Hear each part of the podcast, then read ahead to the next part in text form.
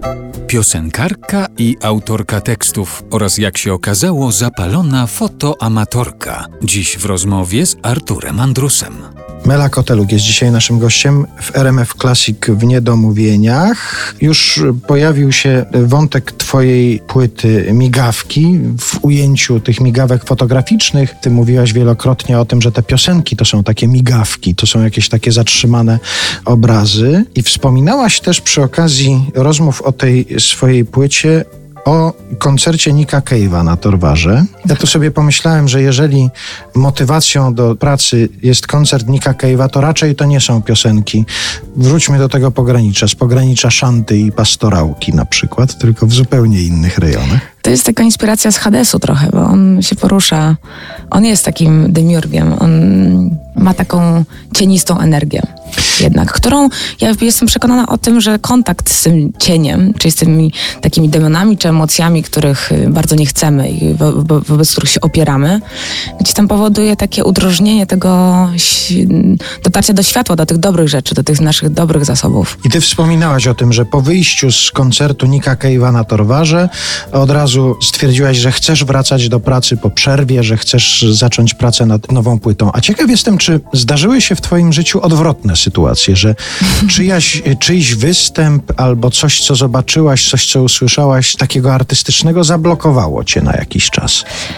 Nie, jakby mam nad tym, nie chciałabym użyć tutaj określenia kontrolę, ale potrafię tym w jakiś sposób zarządzać. Czyli często Dziękuję bardzo za takie jakieś negatywne inspiracje. Nie, nie daje się sprowokować. Natomiast z Nickiem Cave'em była taka sytuacja, że on jakby mnie nie zmotywował na poziomie głowy. Że ja tak sobie wymyśliłam, że okej, okay, będę dalej pracować, tworzyć. Tylko to był taki moment taki bardzo emocjonalny, bo ja wyszłam uskrzydlona przed ten torwar, co jest odpowiednie słowo. I grała mi w głowie jedna melodia, którą właśnie zapisałam i to był refren piosenki Jafala, która znajduje się na migawce. I to był taki moment, kiedy ja po prostu ze zdumieniem odkryłam, że chcę wymyślać, chcę kreować. Już jest taki dobry, to jest dobry moment na to. Ale ja pytając o tę blokadę, miałem na myśli raczej nie jakieś negatywne emocje, tylko na przykład dlatego o tym sobie pomyślałem, że mam wspomnienie takiego człowieka, który pisał wiersze i kiedy przeczytał wiersze Mirona Białoszewskiego, stwierdził, że koniec, że on już nie napisze więcej żadnego wiersza, że to na nim zrobiło tak piorunujące wrażenie, że ta wielkość Białoszewskiego spowodowała blokadę u niego. U ciebie nigdy takiej sytuacji nie było. Nie przypominam sobie teraz nic konkretnego, ale no wiadomo, że ja raczej miałam Hmm. Kiedyś w książce Patty Smith przeczytałam, że ona, i to chyba było w poniedziałkowych dzieciach, y, nie chciałabym skłamać, ale że ona miała, obserwując tych wszystkich artystów, którzy rozwijali swoje skrzydła w Nowym Jorku, i to były mocne nazwiska, które znamy, my wszyscy do dziś, to ona miała taką, zanim jeszcze zaczęła swoją karierę wokalistki, autorki, że ona miała taką raczej była jakby czuła się prowokowana przez nich, żeby się rozwijać. Że ona tak... E, no, że mobilizująco to działało. Że działało na nią w taki sposób, że ona chciała bardzo tam się znaleźć kiedyś w tym miejscu, gdzie, gdzie oni. I zapamiętałam ten akapit, bo ja trochę też byłam tak e, motywowana właśnie przez te świetne występy niektórych zespołów, żeby stworzyć piosenki, pracować regularnie i się nie poddawać i wierzyć w siebie. Czyli to działało właśnie w tę stronę, nie blokująco, tylko wręcz otwierająco. Na mnie tak, tak to działało, tak.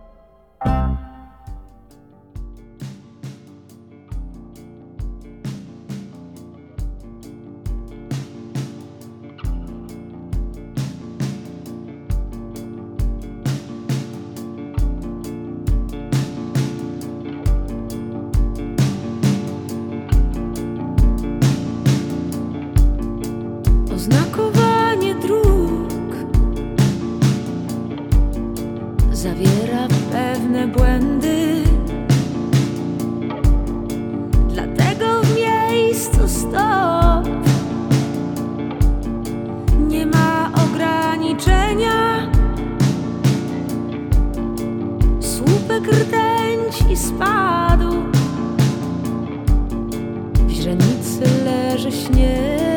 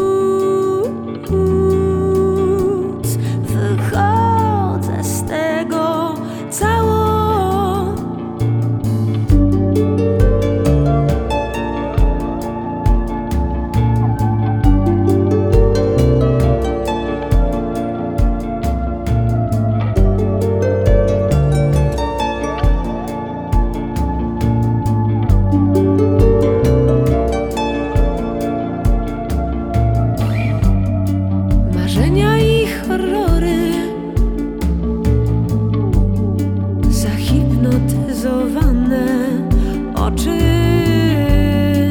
Uznają to, co widać, a widać tak